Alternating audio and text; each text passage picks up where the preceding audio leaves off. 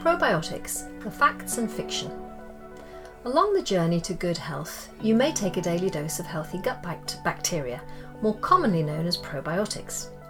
If so, it's no doubt because you've come to learn that they do, fact number one, help to promote good gut health, and fact two, thereby have a good knock on effect on our health overall, stamina, and our well being, not to mention how much toilet roll we consume.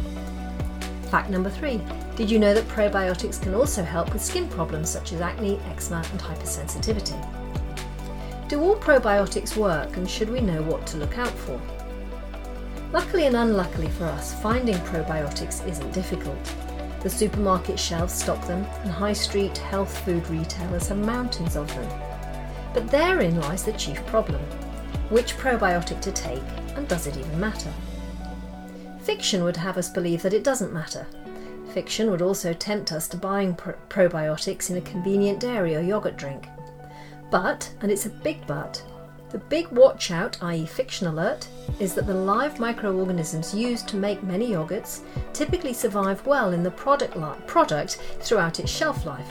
However, they usually do not survive transit through the stomach and might not resist degradation in the small intestine by hydrolytic enzymes and bile salts. Therefore, they may never even reach their intended destination and be utterly useless in promoting our health. So harsh as it sounds, fact number four is that we can so easily be wasting our money and not realising the health benefits at all that we expected if we don't know what's most important when selecting a probiotic. And it's rarely the cheapest or the easiest to get hold of. With probiotics, what's most important is it's all about survival. Any gut health specialist or doctor will confirm that these microorganisms must survive several obstacles, the first being the manufacturing process itself, then the distribution process, then the store shelf life, and finally, once we get to swallow it, it must survive the acid environment in our stomach and the journey down our gastrointestinal tract. Bottom line, they won't be doing any colonising in your digestive tract if they aren't alive when they get there. Refrigerated probiotics may sound better once we understand that the microorganisms need to be alive, but it can also mean that they won't survive the journey and or they're not colony forming and don't breed by nature. So how do we choose a useful probiotic over a useless one? Fact, go for a higher level of CFUs colony forming units, which simply refers to the number of live and active microorganisms that can be found in each serving of the probiotic you're considering. Many probiotic supplements contain 1 to 10 billion CFUs per dose, but some products contain up to 50 billion CFUs or more. However, higher CFU counts do not necessarily improve the product's health effects. What is important is that you avoid products that list the number of CFUs at time of manufacture because this information does not account for the decline in CFUs over a product's lifespan.